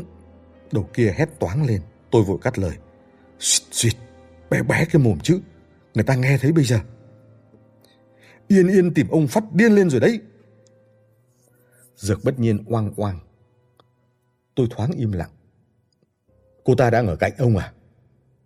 Không, vẫn ở trong làng, rằng co với trịnh quốc cư. Dược bất nhiên tằng tằng như bắn liên thanh, kể sơ mọi chuyện. Sau khi Hoàng Yên Yên chạy thoát, đã đến đồn cảnh sát gần nhất, rồi gọi điện cho Dược Bất Nhiên, đang lo cuống lên ở An Dương.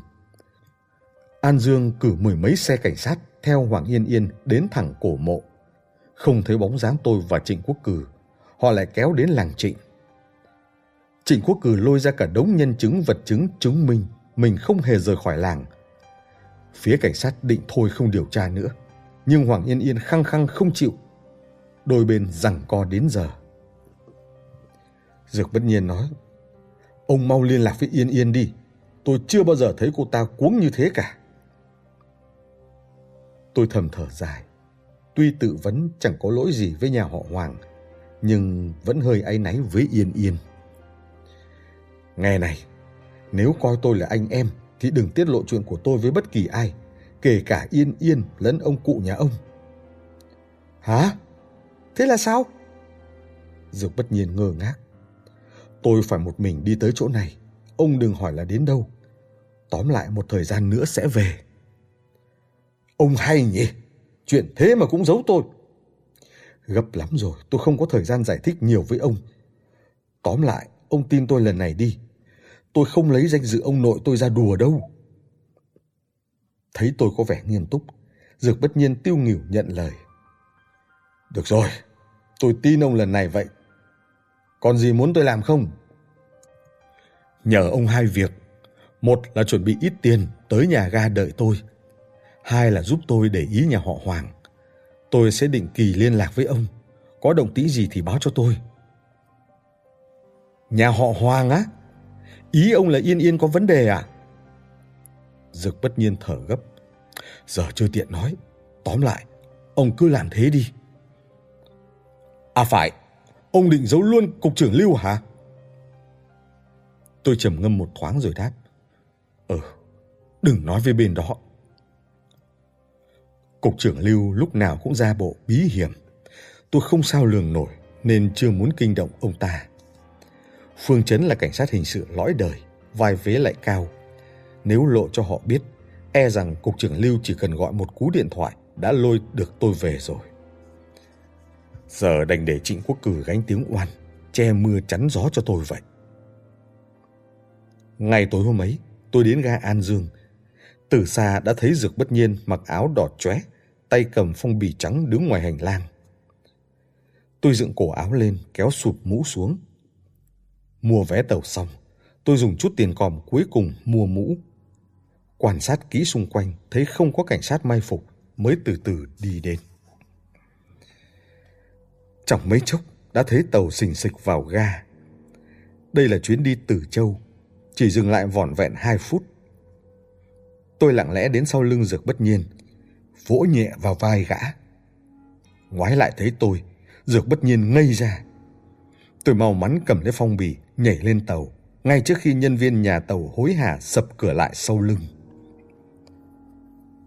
Tôi vẫy tay với Dược bất nhiên qua cửa sổ. Gã nói gì đó, nhưng tôi không nghe được. Tàu rời ga An Dương. Tôi nắn nắn phong bì thấy một tập giày cộp. Hẳn bên trong có không ít tiền. Về mặt này, Dược bất nhiên rất đáng tin cậy. Tàu này là tàu chậm, hễ tới ga lại dừng. Tôi cũng không ngồi lâu. Đến ga thang âm kế tiếp thì xuống tàu, đổi sang xe khách đường dài đi Tân Hương. Như vậy, dù Dược bất nhiên có lỡ lời tiết lộ, họ cũng không đoán được tôi đi đâu. Từ Tân Hương, tôi đổi xe đến Trịnh Châu, rồi mua vé đáp xe đến Tây An ngay trong đêm. Tôi từng đến Tây An một lần hồi nhỏ, đi cùng bố mẹ. Bấy giờ người ta còn chưa tìm ra tượng binh mã bằng đất nung. Lần ấy, bố mẹ tôi dẫn học sinh đi khảo sát. Tôi ở nhà không có ai trông nên được dắt theo luôn. Tôi chạy từ bảo tàng này sang bảo tàng kia, chẳng nhớ xem được những gì. Chỉ nhớ mẹ cho ăn một bát miến thịt dê ngon vô cùng. Tôi còn nắm tay mẹ đi thăm Càn Lăng, Tháp Đại Nhạn, Hồ Hoa Thanh. Lại được các anh chị học sinh của bố, người bế kẻ đỡ, leo đến lưng chừng núi Hoa. Đó là một trong những kỷ niệm vui vẻ hiếm hoi của tôi. Đợi đã, kỷ niệm của tôi về Tây An không có bóng dáng bố. Tôi thao thức nằm trên giường, vắt óc nghĩ mãi mà không nhớ ông đã đi đâu. Tây An trong trí nhớ tôi chỉ có chơi bời cùng mẹ và đám học sinh kia. Còn bố, hình như chỉ lúc đến và đi mới thấy mặt. Rốt cuộc ông đã đi đâu? Một suy nghĩ đáng sợ lóe lên trong đầu tôi.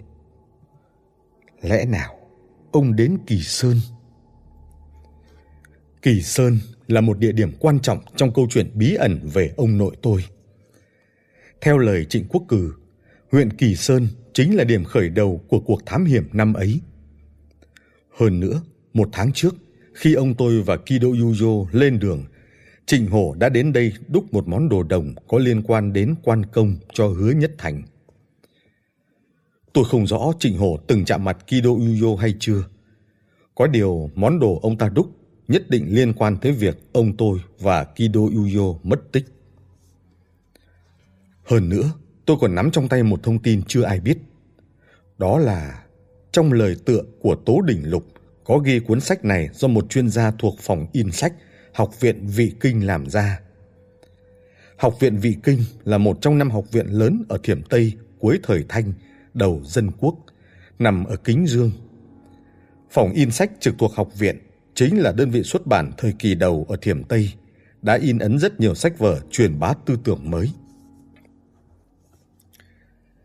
Tôi tra cứu tài liệu liên quan, được biết Học viện Vị Kinh từ năm Quang Tự thứ 28 đã sát nhập vào học đường Hoàng Đạo. Phòng in sách cũng bị dẹp bỏ. Một bộ phận trong đó chuyển đổi thành doanh nghiệp tư nhân. Dưới thời dân quốc tiếp tục theo nghiệp in ấn, vẫn giữ tên Vị Kinh cơ sở đặt ngay ở Kỳ Sơn. Hai tin này nếu tách riêng ra thì chẳng có ý nghĩa gì, nhưng gộp chung lại sẽ thấy chúng có điểm chung là Kỳ Sơn. Họ xuất phát ở đây, Tố Đỉnh Lục cũng được tạo ra ở đây. Tôi cảm giác muốn khám phá bí ẩn năm xưa, nhất định phải đến Kỳ Sơn. Đây cũng là lý do tôi muốn một mình hành động. Tây An cách Kỳ Sơn không xa. Chưa chừng trước đây bố tôi đến Tây An, thực ra cũng là để tới Kỳ Sơn xử lý chuyện gì đó. Tuy ông không bao giờ kể chuyện về gia tộc, nhưng tôi cảm giác những chuyện ấy vẫn canh cánh trong lòng ông khôn nguôi. Lời trăng chối, hối người, hối việc, hối lỗi, hối lòng, ắt có liên quan tới chuyện này. Tôi tìm được một học sinh cũ của bố ở Tây An – cũng là một trong những người đến Tây An khảo sát trước đây. Anh ta kể với tôi, trong thời gian khảo sát, đúng là thầy Bình đã tách đoàn khoảng 3 ngày. Nói là tới sở di vật văn hóa huyện gặp bạn cũ, nhưng không rõ là đi đâu. Tôi lại hỏi, chuyên ngành của bố tôi không phải khảo cổ thực địa, sao tự nhiên lại đến Tây An khảo sát? Anh ta không giải thích được, chỉ nói chuyến khảo sát đó khá đột xuất Hình như là thầy Bình đề nghị, chi phí cũng tự lo, không lấy tiền của trường. Nghe có vẻ từ đầu bố tôi đã định đến Kỳ Sơn. Khảo sát Tây An chỉ là cái cớ mà thôi. Trước khi tạm biệt, người kia còn ân cần hỏi thăm chuyện minh oan cho bố mẹ tôi, luôn miệng than rằng thầy Bình là giáo viên khiêm tốn hiền hòa nhất mà anh ta từng gặp vậy mà lại bị hành hạ chết đi sống lại trong cách mạng văn hóa. Việc thầy Bình bị đấu tố cũng hết sức bất ngờ. Chỉ trong một đêm, tự dưng có báo chữ to đấu tố. Lạc khoản là đội phê đấu tư tưởng Mao Trạch Đông.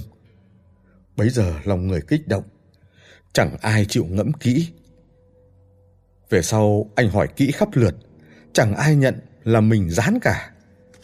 Tới lúc soát nhà, cũng chẳng ai biết kẻ nào đầu tiêu. Bởi tất cả học trò thầy Bình đều biết thầy không giấu riêng cái gì cho mình cả. Anh ta kể. Tôi gật đầu, những chuyện đó tôi đều đã điều tra, nhưng chẳng có kết quả gì. Đánh đổ cho thời thế hỗn loạn khi ấy. Lòng đầy nghi vấn, tôi từ Tây An theo hướng Tây đến Biểu Kê, sau đó lại ngoặt về mé Tây, bắt xe khách đến huyện Kỳ Sơn. Ở đây tôi không chỉ muốn tìm kiếm dấu vết của ông nội, mà còn muốn tìm cả dấu vết của bố. Nhất thời bỗng thấy trọng trách trên vai nặng trĩu. Kỳ Sơn nằm gần núi, ngọn gió đổi mới vẫn chưa thổi đến, nên vẫn giữ được cảnh sắc cổ xưa. Thị trấn không có nhiều nhà cao tầng, trên phố chủ yếu là xe ngựa và xe đạp, rất ít ô tô. Xa xa thấp thoáng dãy tần lĩnh nguy nga hùng vĩ. Giản dị là vậy, nhưng nơi này được gọi là quê hương của đồ đồng.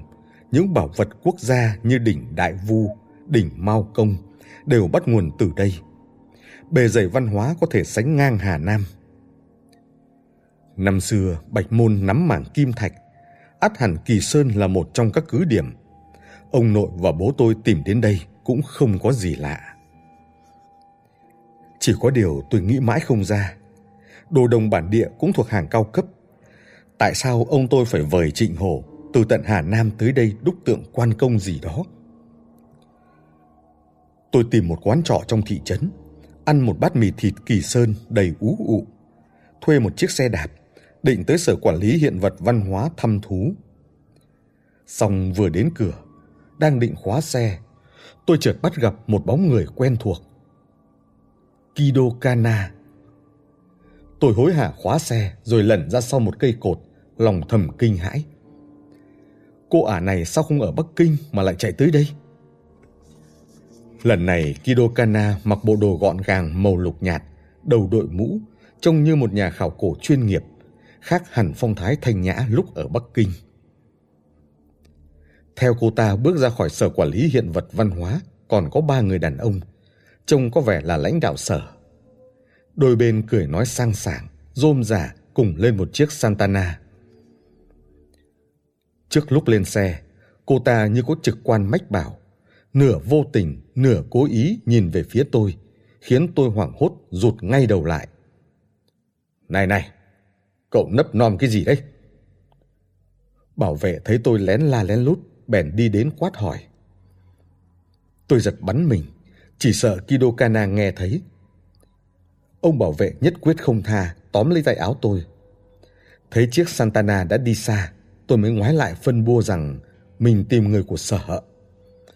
Ông già khăng khăng đòi tôi phải đưa chứng minh thư, bằng không sẽ báo cảnh sát.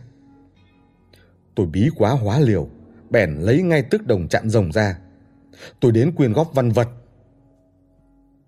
Ông bảo vệ nghe vậy, lập tức đổi thái độ, niềm nở, dẫn tôi vào phòng thu phát, còn rót chén nước nóng mời. Trên mặt chén lềnh bềnh mấy vụn trà. Ông ta than thở, trước đây bà con nông dân ý thức giác ngộ cao, hễ nhận được món gì là hiến ngay cho nhà nước. Đâu như bây giờ, toàn bán cho bọn con buôn. Một năm sở này cũng chẳng thu được mấy món. Tôi vâng dạ qua loa, lòng thầm suy đoán. Kido Kana nói với chúng tôi, Kido Yujo không hề để lại bất cứ tài liệu nào về chuyến đi năm 1931. Vậy mà hiện giờ lại vô duyên vô cớ xuất hiện ở Kỳ Sơn. Chứng tỏ cô ả nói dối. Kido Yuzo khi về Nhật nhất định đã từng nhắc đến Kỳ Sơn là khởi đầu của cuộc thám hiểm còn bỏ ngỏ năm ấy. Thế nên trong khi chúng tôi lần theo manh mối phó quý và trịnh quốc cử, thì cô ta lén lút chạy đến đây. À này tính toán cũng ghê đấy. Giờ đây, tại thị trấn bé xíu này, hai chúng tôi đã thành đối thủ cạnh tranh. Tôi không rõ cô ta còn biết bao nhiêu chuyện mình chưa hay nhưng trong tay tôi cũng có bí mật của riêng mình. Huống hồ cô ta ngoài sáng, tôi trong tối, đôi bên huề nhau, cũng coi như ngang tài ngang sức. Thấy tôi thử ra, ông bảo vệ gọi liền mấy câu. Tôi định thần lại, hỏi ông ta huyện Kỳ Sơn này có thứ gì liên quan đến quan công không? Ông ta bưng bình trà lên, đắc ý khoe. Cậu đừng tưởng tôi chỉ là một tay bảo vệ quen. Tốt xấu gì, tôi cũng thuộc biên chế chính thức của Sở Quản lý Hiện vật Văn hóa, danh lam thắng cảnh trong huyện này tôi lầu lầu như lòng bàn tay ấy. Ông ta giới thiệu, miếu quan công ở đây ít nhất cũng hơn 10 ngôi. Hỏi tôi muốn tới ngôi nào. Tôi liền hỏi, có ngôi nào thờ tượng đồng lại khá cổ xưa không? Ông bảo vệ ngẫm nghĩ rồi lắc đầu, bảo không biết tôi lại thuận miệng đãi bôi thêm mấy câu, rồi cầm tước chạm rồng định đi. Ông ta bèn hỏi, cậu định hiến tặng cơ mà, để tôi gọi nhân viên của sở đến. Tôi nhủ bụng, giao cái này ra có khác gì bố cáo toàn quốc là tôi đang ở Kỳ Sơn. Mau nghĩ cớ chuẩn đi thôi. Vừa ra khỏi cửa, tôi đã bị vỗ bộp một cái vào vai, giật nảy mình, ngoái lại thì thấy một người lạ hoắc, đeo kính mát gọng to, mặc sơ mi hoa, tóc để dài bờm sờm, kiểu dân chơi nửa mùa. Tên này cười hì hì hỏi ngay. Đồng chí đến sở quản lý hiện vật văn hóa, hiến tặng văn vật à? Tôi định lờ tịt, quay phát người đi thẳng, nhưng bị gã giữ dịt lấy. Người ta không cho cậu vào à? Ai chà, đồng chí à, thời nay ai còn hiến tặng nữa. Cải cách mở cửa, kinh tế thị trường cả rồi. Cậu nghĩ mà xem, hiến tặng cho nhà nước, quá lắm được phát cho cái bằng khen với mấy trăm tệ chứ gì. Cậu cho tôi nhìn một cái, tôi biếu luôn cậu bằng ấy. Dứt lời, gã giơ ba ngón tay ra, rồi ngập ngừng một thoáng, lại giơ thêm ngón nữa. Tôi nhếch môi cười, biết ngay đây là hạng người gì.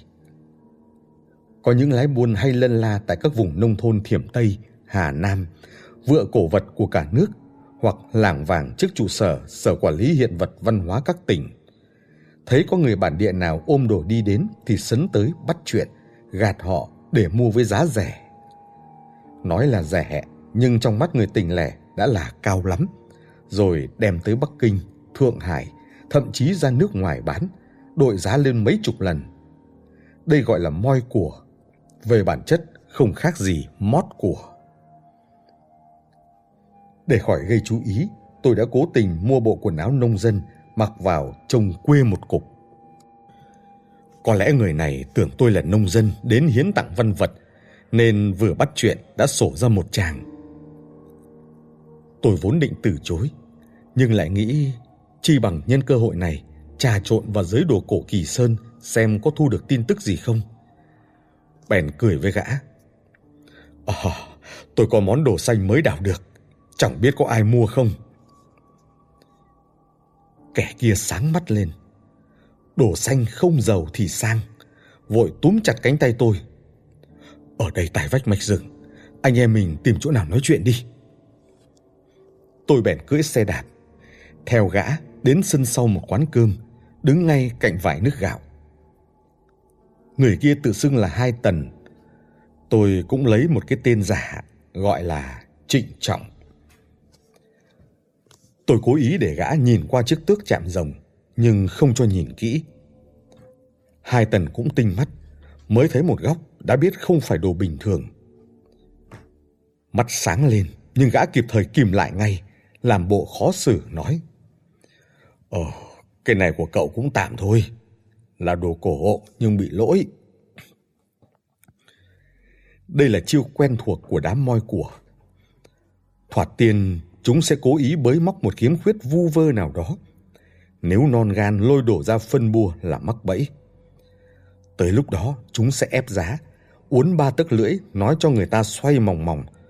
Cuối cùng bán cho chúng với giá rẻ, còn dối rít cảm ơn chúng đã rước hộ một món phế phẩm.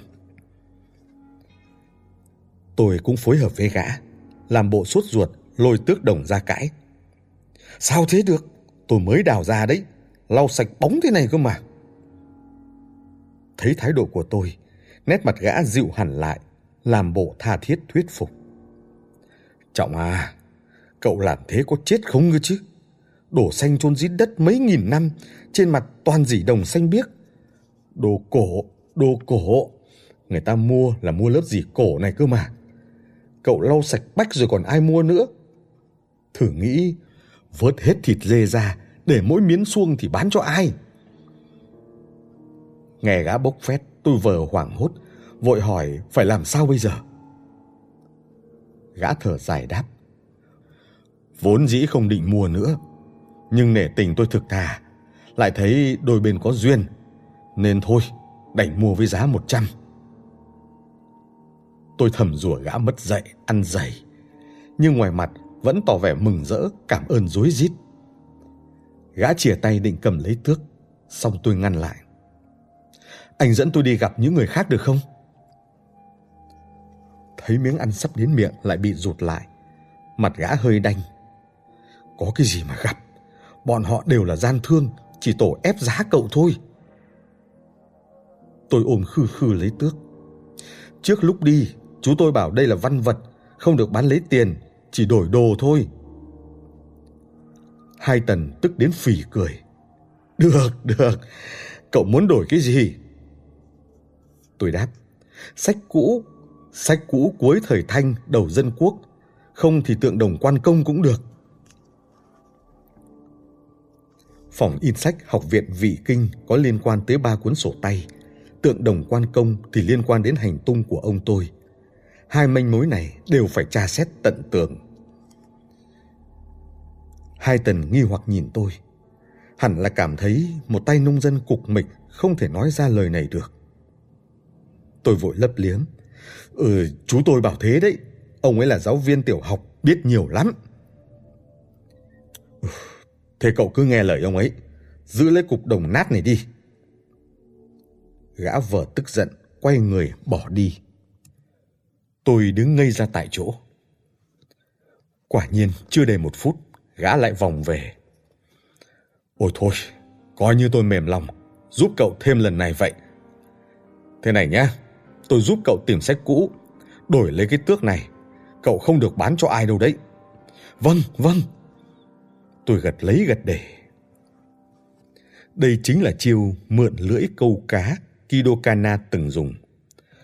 Tôi cũng dùng tước chạm rồng của nhà họ Hoàng để câu con cá hai tần này vậy.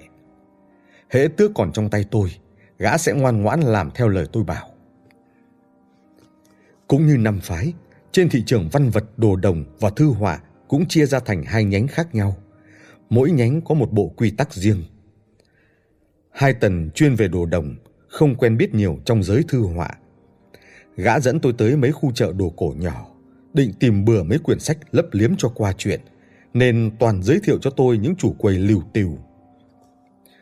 Mấy cuốn sách cũ thì toàn là tạp chí những năm đầu giải phóng. Cái gì mà võ lâm, điện ảnh đại chúng, sổ tay nuôi lợn ở nông thôn, vân vân. Tượng quan công cũng có hai ba pho, tiếc rằng toàn là đồ giả hạ. Tôi chẳng nói gì, chỉ lắc đầu quẩy quậy. Hai chúng tôi đi suốt nửa ngày, hai tần cũng mệt lử, bực bội hỏi, rốt cuộc cậu muốn tìm cái gì? Tôi đáp, chú đã đưa ra hai điều kiện, sách thời cuối thanh đầu dân quốc và phải là bản in ở Kỳ Sơn. Gã vất vả lắm mới tìm được một tiệm thư họa khá khẩm hơn đôi chút. Hỏi ra mới biết, sách vở phù hợp với cả hai điều kiện trên chỉ có sách của phòng in sách học viện Vị Kinh. Gọi tắt là sách bản vị. Rất quý, lại hiếm thấy trên thị trường. Hai tần liếc xéo tôi nói, Ừ, chú cậu cũng biết hàng quá nhỉ? Tôi gật đầu lia lịa. Hai tần hỏi han khắp lượt mới quay lại bảo tôi. Cả kỳ sơn này chỉ có một người chuyên thu mua sách bản vị, tên là Cơ Vân Phù, danh nhân văn hóa bản địa. Nghe họ đủ biết nhà ông ta là gia tộc lớn ở Kỳ Sơn. Đã giải phóng bấy nhiêu năm nay, nhưng nhà họ cơ vẫn có vài vế ở đây. Hai tần cắn răng vẻ khó nghĩ. Tôi đi buốc trong bụng gã. Nếu tới tìm cơ vân phủ mua sách bản vị, ắt phải lấy tước chạm rồng ra. Một khi để lộ tước này thì đâu đến lượt gã phỗng trên tay nữa. Nhà họ cơ có phải sở quản lý hiện vật văn hóa muốn đến là đến đâu. Lỡ chọc giận ông ta, cảnh sát sẽ ập đến bắt cậu ngay. Hãy tìm quyền khác đi. Hai tần định dọa tôi, nhưng tôi chẳng hề nao núng, ôm tước khăng khăng đòi tìm cơ vân phủ. Gã hết cách, đành mời tôi đi ăn tối trước. Tôi chọn một bát mì kéo cỡ đại, ăn ngốn ngấu, miệng bóng nhờn những mỡ, chóp chép luôn mồm. Ăn uống xong xuôi, hai tần vừa bước ra đã biến sắc mặt, kéo tôi chạy thục mạng. Tôi ù ù cạc cạc chạy theo gã, mới được vài bước đã bị mấy tay lực lưỡng chặn lại. Đám này trông lấc cấc lưu manh nhưng thái độ hết sức khách sáo, vui vẻ chào hỏi hai tần. Chẳng mấy chốc đã dẫn chúng tôi tới một xưởng bảo dưỡng gần đó. Chú Tần này, rốt cuộc bao giờ chú mới trả tiền? Tên cầm đầu ngồi trên một chiếc lốp máy cày to đại tướng, tay quay quay cái cờ lê, cổ đeo một miếng ngọc. Hắn nói năng từ tốn, giọng điệu ôn hòa nhưng đầy áp lực. Hai tần cúi đầu khom lưng, mồ hôi túa ra như tắm, luôn miệng phân bua. Anh Hồ, khéo quá, em đang tìm anh đây. Anh Hồ cười nhạt, gõ cờ lê vào mép bánh xe, đợi gã nói tiếp. Hai tần đảo mắt, thình lình chỉ vào tôi. Anh xem, em dẫn đến cho anh thằng này này.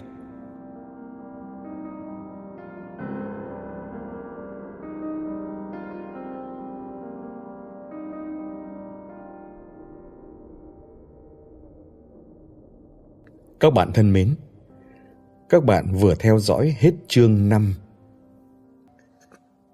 Xin mời các bạn tiếp tục theo dõi chương 6 của cuốn tiểu thuyết Danh gia cổ vật với tựa đề Giám định bia tống tại nơi đấu giá ở phần tiếp theo. Để ủng hộ kênh, quý vị có thể để lại bình luận cũng như chia sẻ hoặc có thể ủng hộ tài chính trực tiếp về các địa chỉ đã được ghi ở phần mô tả.